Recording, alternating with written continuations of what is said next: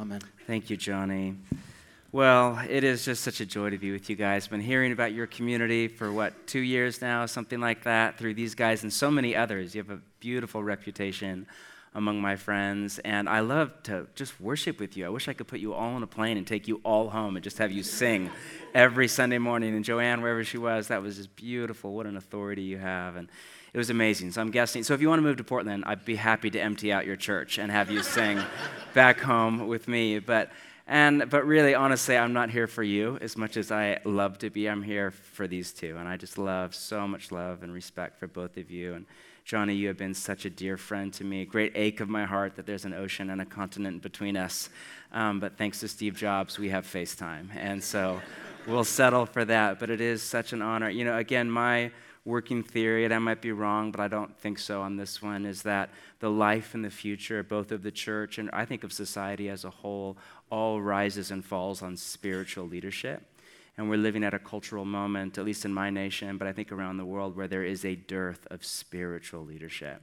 And um, you guys have that. And Paul, to his letter to the church in Ephesians chapter 4, has this beautiful metaphor, um, you know, an ancient about how Christ gave gifts to men. And it's all playing off in the ancient Near East. When a king was victorious in battle, he would then expect the people that he set free to give him gifts as a reward for his victory. But Christ um, does a 180 on that. And instead, after his victory, he gives gifts. But it's really interesting. Then the gifts um, are actually laid out, and it's apostle, evangelist, prophet, pastor, and teacher, meaning Christ's gift to the church to grow us into maturity are spiritual leaders. And you too are that. You're a gift to this city, you're a gift to this community. You guys are mothers and fathers. You're not even that old yet, although you have more children than I even know how to count. But, um, but you are, but that's even like a prophetic part of your life. You are a mother and a father and, uh, and you nurture and you empower in so many beauty. That's what mothers and fathers do. They nurture and they empower. And we just honor you guys, and such a joy to be with you. And that doesn't count for my 40 minutes. Nothing. The clock starts now. I'm from America. None of this 30 minute sermon nonsense. All right.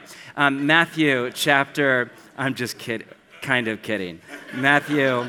Matthew chapter 11, if you have a Bible, um, I have something just stirring in my heart that I want to pass on to you. You know, I got out of bed this morning because I wanted something. Uh, I wanted to sit in the quiet and pray a little bit before all the noise of the day, just over some high quality third wave British hotel instant coffee and um, I, I, wanted to be with Johnny and Amy, and I wanted to be with you, and I wanted to get on a run first off along the canal, which was great. And I had all sorts of desires that were pregnant in my heart from the moment I opened my eyes. And uh, those desires are what got me out of bed after jet lag and a long, tiring week. They, they literally are what got me up and into the day. Desire is a great motivator.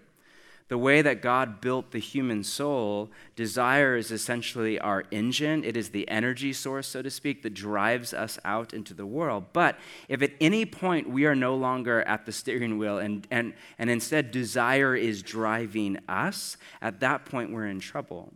Because when you take a closer look at the dynamics of desire, you realize really fast that desire is one of those things that is never, ever satisfied. As far back as 1000 BC, the Qoheleth of Ecclesiastes said, The eye is not satisfied with seeing. A more recent poet just said, I can't get no satisfaction. Same exact idea. Thomas Aquinas, you may or may not be familiar with, don't worry about it if not. He's a towering intellectual of the 13th century whose mind really gave birth to much of Western civilization as we know it. Once, as a philosopher, asked the question what would it take to satisfy human desire? What would it take for us to actually feel, ah, my life is enough, I'm satisfied? You know what his answer was? Everything. We would have to, that was his answer, everything. We would have to experience everything and everybody and be experienced by everything and everybody in order to feel satisfied. We would have to have a stamp on our passport for every single country in the world, visit every exotic locale, have every meal, drink every coffee, make love to every human being on the planet, have every experience, accomplish everything, accumulate every possession we could ever. We would have to have it all, but of course, we can't Right? There's this pesky little thing called time. We all live for just a few decades and we're done. And money tends to be a problem for just a few of us as well. We can't. Karl Rahner, who was one of the leading Catholic theologians of the last century, once said this, and it's a little bit of a heady line, but I love it. In the torment of the insufficiency of everything attainable, we learn that ultimately in this world there is no finished symphony. For those of us a little bit more lowbrow, there is no song that ends all the way. Right? So just imagine if you were sitting through a symphony, it was beautiful, and there's just a rich depth in your heart, and then all of a sudden it was cut off right before the ending note, no tonic. Or you're at the end of an Adele song or whatever you're into. I don't know, I just stereotyped your entire island right there. right? And it's just all oh, the crescendo, and it's beautiful, and you're there, and then it, that feeling that feeling right there is life this side of resurrection. We live with this angst at an inner level of, I'm almost there. It's, it's not enough, but it's almost enough. I'm just almost at rest. It's the unfinished symphony. What all of these bright minds are tapping into is the reality that desire is infinite, but we're not. Human beings are not infinite.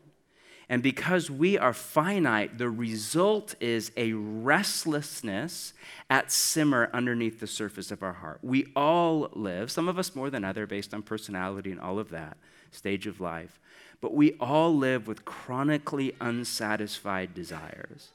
The question becomes what do we do then with all of this pent up, unsatisfied desire that we all have with all of this restlessness?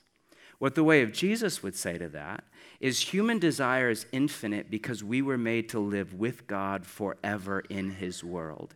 And nothing else will ever satisfy our ache. So our only hope is not to satisfy our desire, that's a fool's errand, but rather to put our desire back in its proper place with God as its aim.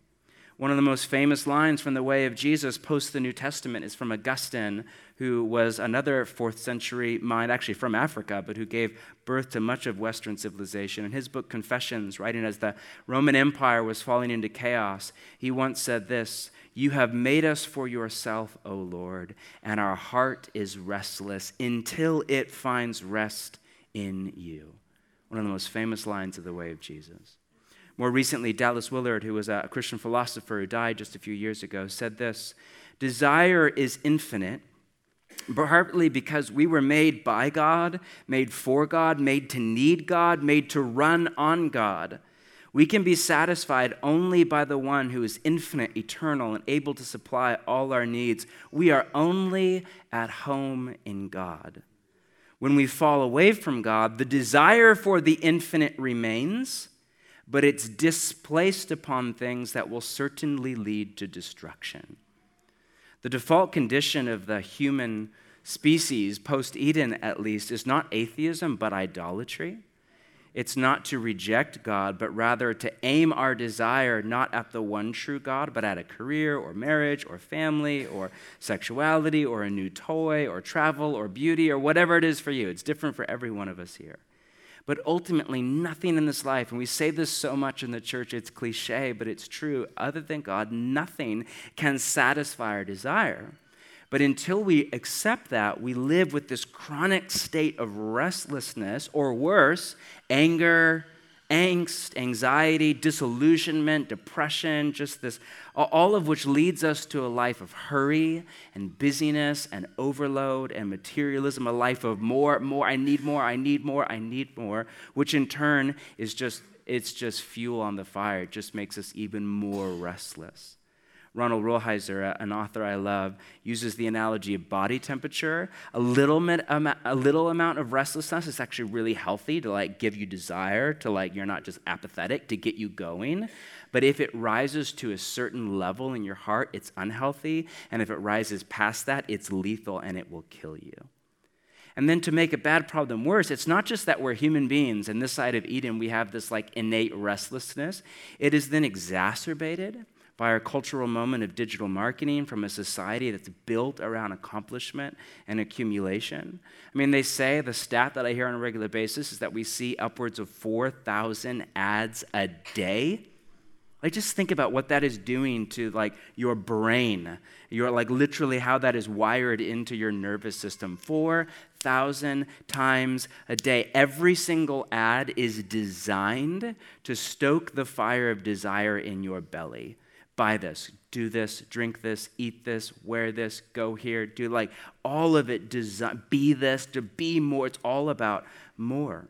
Social media just takes this problem to a whole new level as we live under this barrage of images, not just from the marketing departments of whatever company, but from the rich or the famous, and even from just our friends and our family who curate the best moments of their life, um, all normally with good intent, but it ends up often for many of us playing to the core sin of the human condition, that of envy goes all the way back to the Garden of Eden, where, ah, oh, it's just, it's to covet not just a thing, but to covet another person's life. Like this core aspect. But advertising is literally an attempt to fan into flames and to monetize our restlessness this side of the fall. All that to say, when our innate human restlessness comes into contact with the digital age and a culture of accomplishment and accumulation, the result is a society wide epidemic of emotional unhealth and spiritual death. Psychologists are now diagnosing people with hurry sickness, which psychology today defines as a behavior pattern characterized by continual rushing and anxiousness they are calling this a sickness, as in it is a Western disease for the middle class and up. The phrase hurry sickness was coined by Meyer Friedman, the cardiologist, famous. He was the first doctor to connect the dots between chronic heart stress, I'm sorry, between chronic stress and heart disease. He defined hurry sickness as, quote, a continuous struggle, an unremitting attempt to accomplish or achieve more and more things or participate in more or more events in less and less time. He named three um, symptoms of hurry sickness. One, at a stoplight, you get into the shortest lane. Two, at the, anybody? Two, at the market, you look for the shortest line and you make sure you get in that one. And third, you multitask to the point that you forget one of the tasks. Not to play armchair psychologist, but I'm pretty sure you all have hurry sickness, every one of you in the room but something about the late modern Western world that we live in, whether it's in Nottingham or Portland or wherever, something it, there's a spiritual formation to it that, that is turning the inside of our souls into this default condition of hurriness, hurry and busyness and stress and anxiety and restlessness that is toxic to our life. My friend AJ Swoboda, in his newest book, Subversive Sabbath, writes this our time saving devices, technological conveniences, and cheap mobility have seemingly made life much easier and interconnected. As a result, we have more information at our fingertips than anyone in history.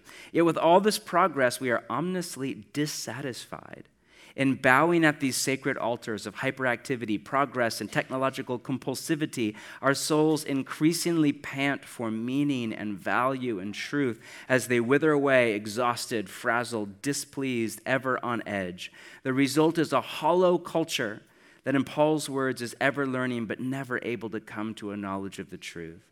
Our bodies wear ragged, our spirits thirst. We have an inability to simply sit still and be. As we drown ourselves in 24 7 living, we seem to be able to do anything but quench our true thirst for the life of God. We have become perhaps the most emotionally exhausted, psychologically overworked, spiritually malnourished people in history. Welcome to church this morning. Just here from the other side of the world to encourage you. No, seriously, I into this insane world that we all live in now. Man, I have good news for you. I have gospel of Jesus for you. Into this world, this real actual world, Jesus comes with an invitation to rest for your soul. Let's read that one more time, the end of chapter 11, verse 28. Come to me. This is Jesus' open invite to all. All you who are weary. Anybody? Burdened. Anyone? And I will give you rest.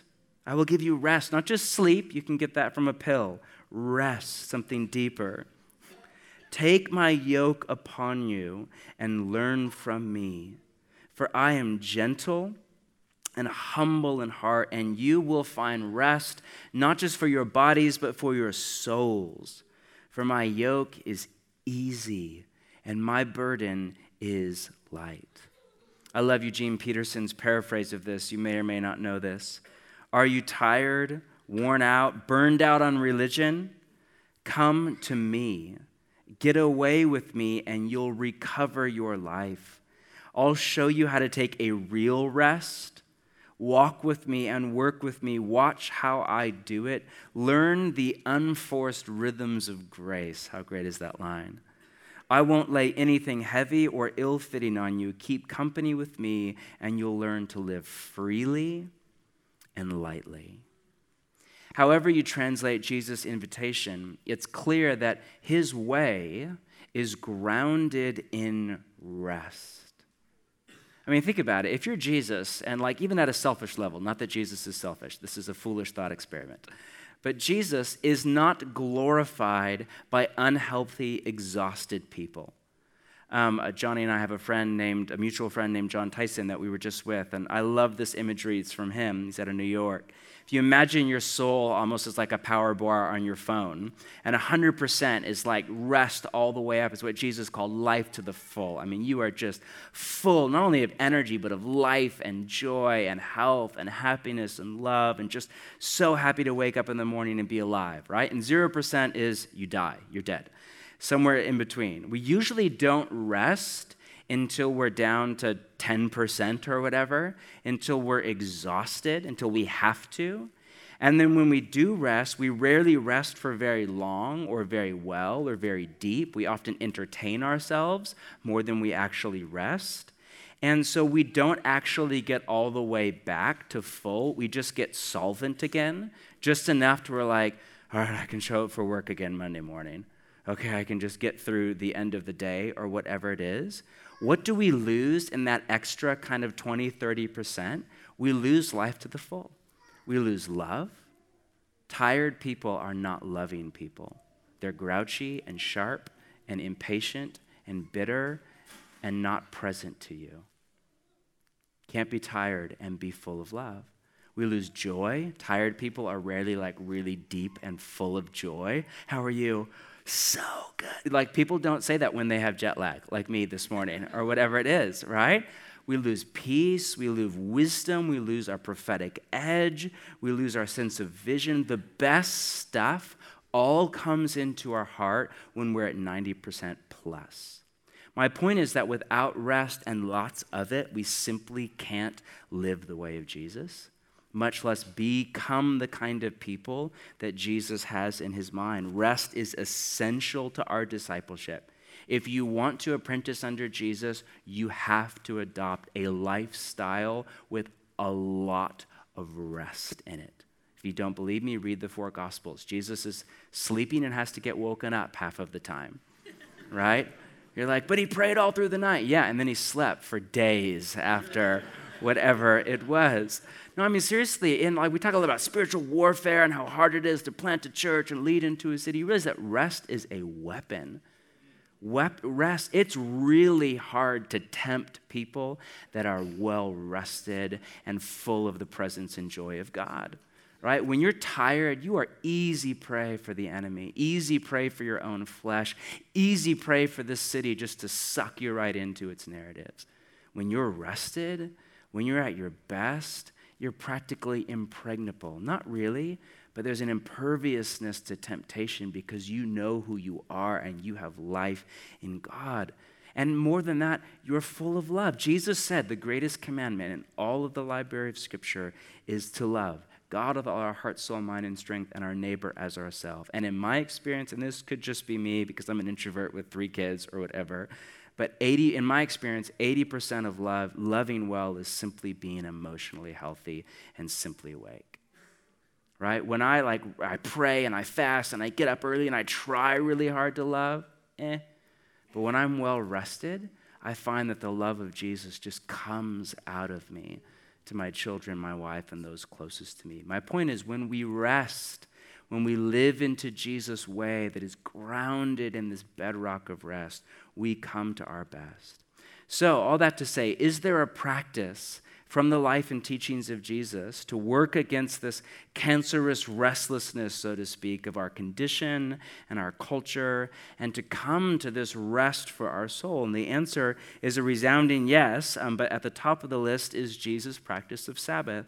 Notice that in your Bible, if it's still open, um, if you know anything about the New Testament, it was written in Greek, and the chapters and all the numbers and the subheadings, none of that's there in the original Greek. It's not bad, it's there to help you and I navigate it, so I can say, turn in your Bibles to whatever, and so we don't get lost. But none of it's there. In the original Greek, we go right from that line, my yoke is easy, my burden is light, to this line, at that time. Meaning, as Jesus was saying this, come to me, rest for your soul, he went through the cornfields on the Sabbath. His disciples were hungry and began to pick some ears of corn and eat them. When the Pharisees saw this, they said to him, Look, your disciples are doing what's unlawful on the Sabbath. There's a whole backstory here. He and they're not breaking the laws of the Torah, by the way, but of an oral tradition that was well known in Jesus' day.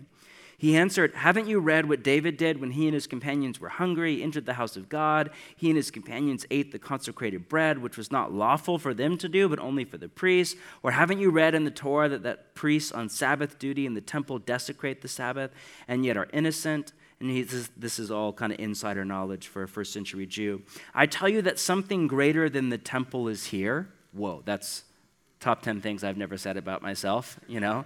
Hi, I tell you that's something that Jesus is talking about himself.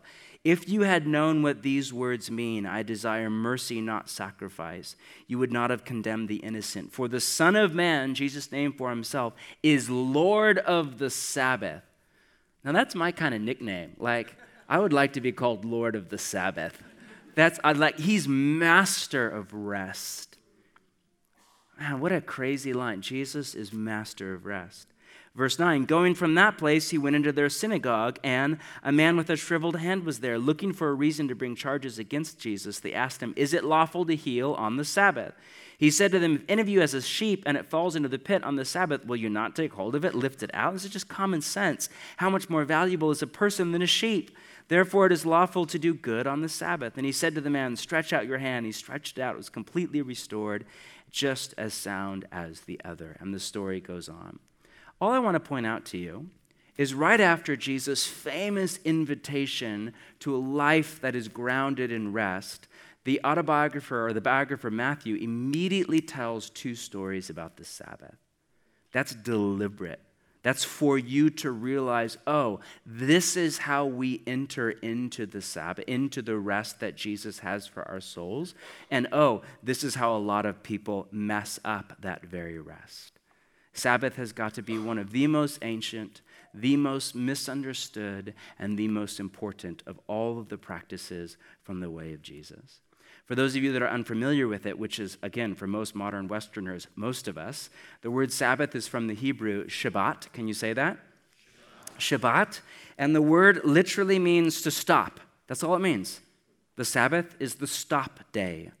It's a day to stop. Stop working, stop thinking about working, stop wanting, stop worrying. Just stop and rest.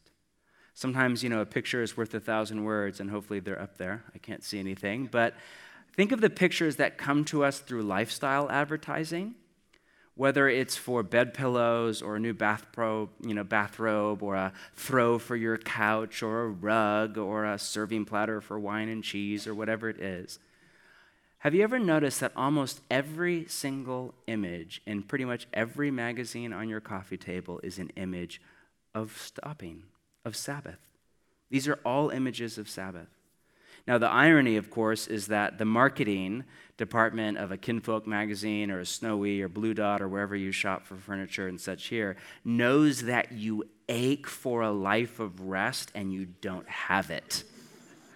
And so they are tapping into your restlessness but the irony is, in order to get that life that we crave, none of you need a terry cloth bathrobe for 99 pounds or whatever. Like, you don't need to buy this new kind of wash towel. You don't need to buy a scented candle with essential oils and herbs and uh, eucalyptus. Or you don't, like, it's all great stuff. You don't need to spend a penny to get this life. All you have to do is stop. But Sabbath is about more than just stopping to have breakfast in bed and read the paper or whatever it is. It's a holy day. The first line in all of the Bible where that word holy is used is actually of the Sabbath. God blessed the Sabbath day and he made it holy. In Hebrew, it's the word kadash, and it can be translated other or separate, or a number of people argue that a valid translation of holy is weird. Right? That's why some of you are really holy people. I just, we bless you in the name of the Father and the Son and the Holy Spirit. But the Sabbath, it's a Kadosh day. It's a weird day. It's a different day. It's a separate day. It's a holy day. It's different from the other six days of the week. In the Torah, for something to be Kadosh or to be holy, it means that it is set apart for and dedicated to God. So it's not just used for moral things, it's used for things like a pitcher of water that is holy, means it's a pitcher that was only used for a ceremony at the temple. And the same with the Sabbath. There are other days that are out there that are great and beautiful and good, but the Sabbath is a day that's kadosh, that's holy, that is set apart for and dedicated to God. Meaning it's not just a day to rest and chill and sleep in and catch up on laundry or binge watch Netflix. It's an entire day set aside just to rest your soul in God. Very few of us get this. I don't know about, again, I don't know your country as well as my own. I know in America we get the concept of a day off, but we don't get the concept of a Sabbath. We get entertainment and relaxation and fun and play. We don't get rest, not at a deep level. And Sabbath is a practice or a spiritual discipline by which we cultivate a spirit of restfulness all week long, not just on one day of the week. Turn over to Hebrews chapter 4. We'll end here this morning. Hebrews chapter 4. Um, you know, I don't normally read from Hebrews, though I, I love it, just because it's, it's very hard to understand if you're not a first century Jew all sorts of kind of Hebrew language in it. But let me just read to you a short excerpt. And there's some stuff in here that will sound a little weird to you or won't make sense, and it's just a little bit outside of our purview. So just let that rest and just read this with me. Chapter 4, verse 1. Therefore, the author says, since the promise of entering his rest still stands right? This is all playing off Jesus' language. Come to me, rest for your souls. That's a promise. You, this is a, a, possibility and a promise for all of you. Since it still stands, let us be careful, listen, that none of you be found to have fallen short of it. Meaning, have, ha, meaning you've been invited into this rest for your souls, and yet you're not living in it. This is just not your normal. For we also have had the good news proclaimed to us, just as they did, but the message they heard was of no value to them because they did not share the faith of those who obeyed. Now we who have believed enter that rest. Just as God has said, I declared on oath in my anger, they shall never enter my rest. It's from a psalm. And yet his works have been finished since the creation of the world. For somewhere he has spoken about the seventh day in these words quote, On the seventh day, God rested from all his works. That's Genesis chapter 1. And then, I'm sorry, chapter 2. And then again in the passage above, he says, They shall never enter my rest. Therefore, verse 6, since it remains for some to enter that rest, some of you here have yet to enter the rest of Jesus.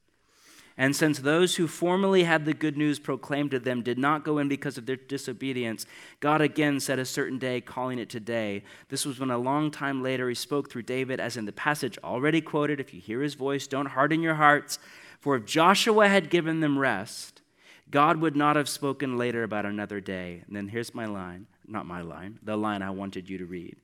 There remains then a Sabbath rest for the people of God. For anyone who enters God's rest also rests from their works just as God did from his. And then notice the irony of this next line. Let us therefore make every effort to enter that rest can be translated strive and labor and work your tail off to enter that rest so that no one will perish by following their example of disobedience. There's a lot going on here. I don't have time. The writer of Hebrews is just a, a, a, biblical nerd and beautiful mind. And he's tying together the story of Sabbath from Genesis chapter 2 with the story of the promised land in Exodus and all using Psalm 95. And, and there's a lot there don't, we don't have time for. But he's just there to make the point that Sabbath is more than just a day. Now, now, it's not less than just a day. People um, go really south with this passage in particular and they allegorize the Sabbath. Not a good idea. Like, as a general rule, beware when people literalize the allegorical or allegorize the literal when it comes to the Bible. And so it's not less than a day. Sabbath isn't like just an idea, it is an actual 24 hour time period. But what he's saying is that it's far more than that.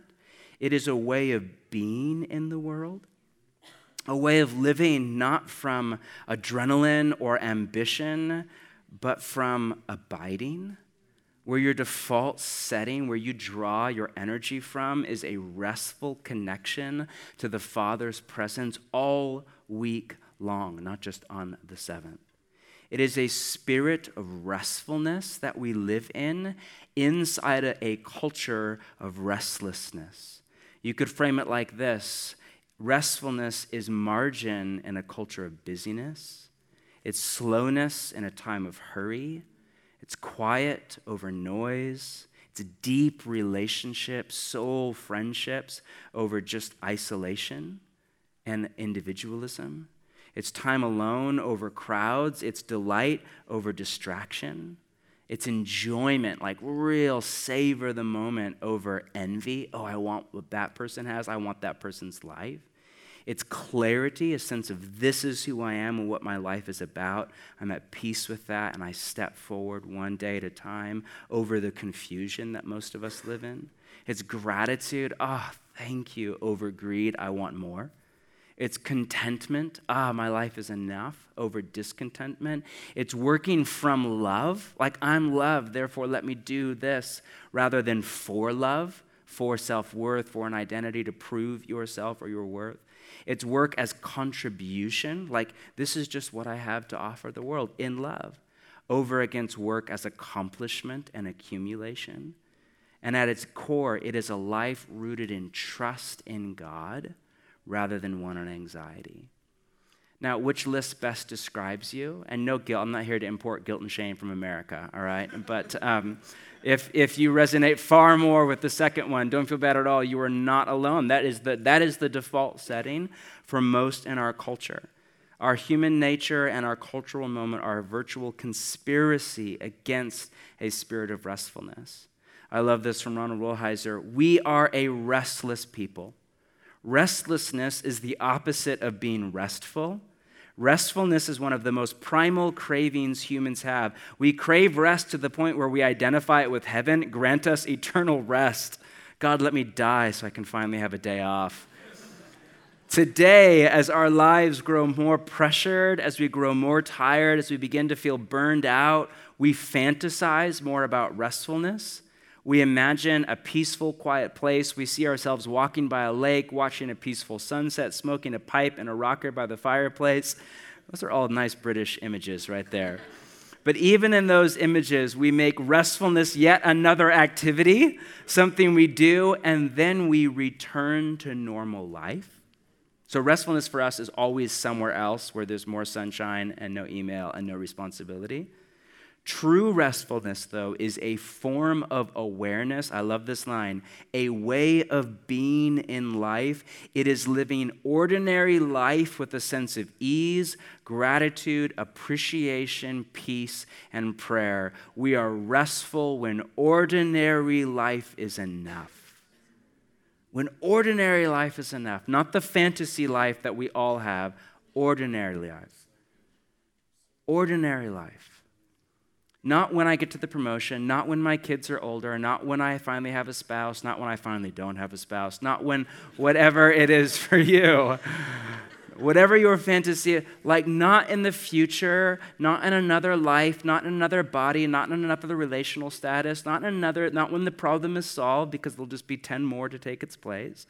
When our ordinary life, our actual life, our wake up in the morning and this is my life, this is my job okay, this is my body. This is my autobiography. This is my family. This is my marriage. This is my singleness. This is my ordinary life. And it's enough and it's even good when I'm with God.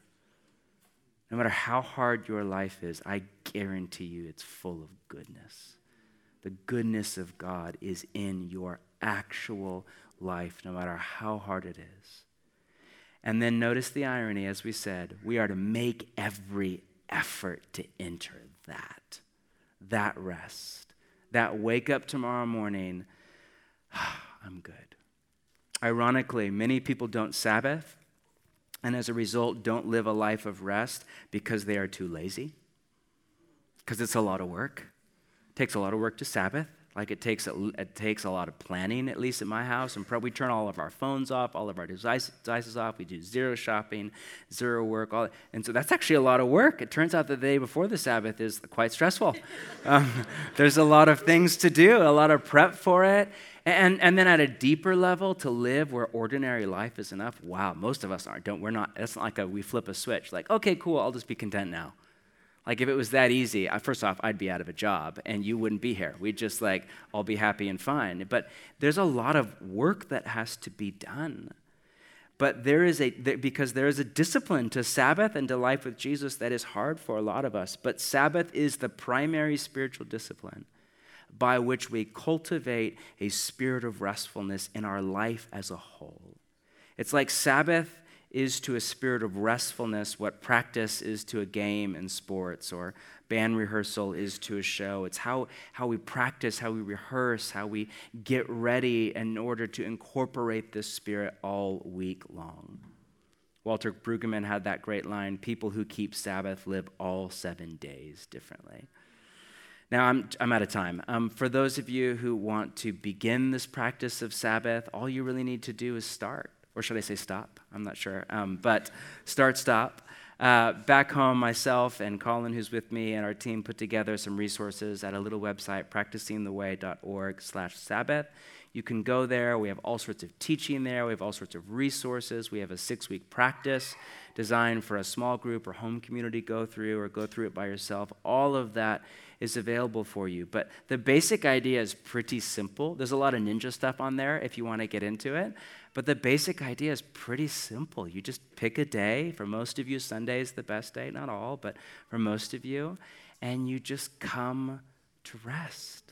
Turn everything off. Let your mind, let your body go through these spirits of rest. Traditionally, there are um, 10 or so acts, not things to do, but just kind of practices that make up the Sabbath the lighting of candles, prayers of blessing over your children and family, feasting. Oh, that sounds fantastic reading of scripture or poetry or spirituality, singing, lovemaking. Some of you are like, all right, I'm into the Sabbath now. Honey, we're Sabbathing this week. Um, walking, napping, or in Yiddish, the Sabbath schluff, the Sabbath nap. I like that. I, t- I take a, a Sabbath schluff every single Saturday afternoon. A nap is a great way to put your trust in God. It's a declaration of faith and the faithfulness of the Trinity, right?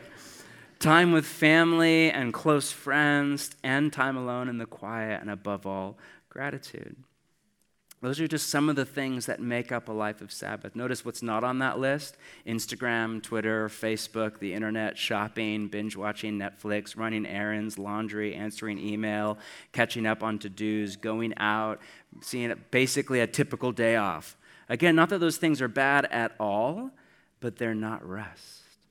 And so, for those of you as we end that are on the fence, you know, I would just ask, I would just encourage you to ask yourself honestly, how am I? How is my soul? Not just my body, not just my mind, not just my career. How is my soul? Do I feel like I could just live this way for another 50 years and flourish and thrive? Do I feel present to the moment? John and I were with somebody a few days ago, and he said, The primary metric by which I judge how I'm doing with Jesus is how present I am to my actual life. Not just to God, but to the people in front of me. Like, that is not a bad rubric to live by. How present are you? How's your soul? Does life to the full accurately describe your experience of following Jesus? Or does it sound like a pipe dream? And if the answer is no, then I would just encourage you to practice the Sabbath. And more than that, encourage you to stop striving and just labor to enter into his rest. I want this so badly for you. I want it for Johnny and Amy. I want it for me and our community back home. I grew up in a church tradition that literally said nothing about the Sabbath, like uh, nothing. It was just not on my radar. I knew it was one of the Ten Commandments, but for some reason it was the one, ten, the one that we didn't obey anymore. In fact, it was the one that we bragged about breaking. Like, I didn't know anybody that bragged about murder or adultery, but everybody was like, I just worked seven days in a row for Jesus, and I worked 80 hours a week, and I have 300 emails. That people, we'd brag about breaking this one of the Ten Commandments, and we claimed that we were free from it because of Jesus. I mean, like the, the theology in that was just ridiculous, but it just wasn't on my radar. I thought it was like for Jews and old people or something. I didn't really know. I had, literally had no concept of the Sabbath. I mean, Sunday, I got that. Like, church was a big deal in my family. But, um, but beyond that, but it wasn't a, a, a Sabbath. And, you know, like you guys, we planted a church. And, man, just a few years in, church planting is so fun and so exhausting. And any of you in the core team, you're all like nodding right now. Everybody else is like, no, it's not. That's because you're not very involved. Um, and uh, you should sign up and volunteer, right? But if you're Johnny or Amy or any of their, or George or any of their key, key leaders, it's such a fun time. But man, it's exhausting. And so I just got a few years in and I just crashed and burned. It was a to- I was a total failure at an emotional level. And that was my introduction through my great ache to the practice of Sabbath. And we began just in fits and starts. And it took my lovely wife a few years before she was on board. And now all she wants to do is Sabbath. But, um, but it, took a, it just took us a few years to get under our feet. We had no, we had, it's a practice, it's an art form. It's like piano or whatever. You don't just like sit down all of a sudden play amazingly. If you're going to practice Sabbath for the first time this week, just to warn you, you might go horrible. You know what I mean? But it's not because it's bad, it's because you are. Um, it's because, no, I'm kidding. It's because it's such a foreign art form. A lot of, we're bad at rest, we're bad at doing nothing. How do you be bad at doing nothing? Most of us are, right? But we began to practice this and it began to just work its way into our body and it became the anchor point, both emotionally and spiritually, of our week and of our family and of our prayer life and of our prophetic imagination. And it literally has become the most important spiritual discipline in my life with Jesus and the anchor point for our family as a whole. We um, Sabbath Friday night through Saturday night because Sunday for us is a very long work day. And we sit down on Friday night and we make this huge dinner. My wife normally makes fresh made bread and we just sit, we just feast, we just eat our way through the Sabbath. It's amazing. I think Jesus was down with that. He did the same thing. So we follow Jesus into overeating all Sabbath long.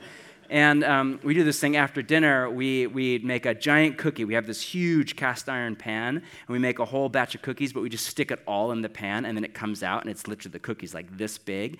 And then, as if that wasn't enough, we dump a whole bin of ice cream on the top, and then we just all go around. We eat together as a family, and our poor guests, it's like all the germs. We're like, welcome, and this is how we do it.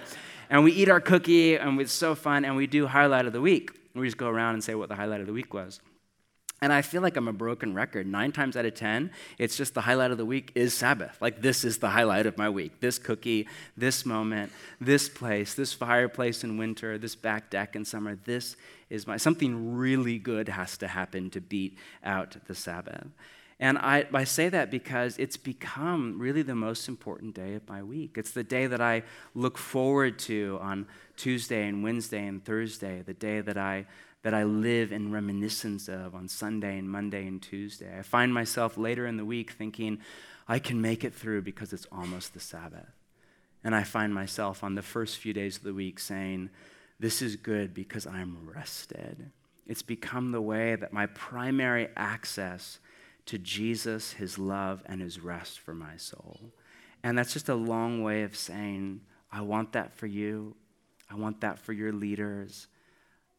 I, want, I think we all want, at a deep level, a spirit of restfulness and a practice to cultivate it all. And so Jesus invites you. Many people said no to Jesus' invitations. In fact, few of the people that were there said yes. But those that said yes were transformed as they entered into the rest that Jesus has. And the same is true for you. Let's stand together and pray.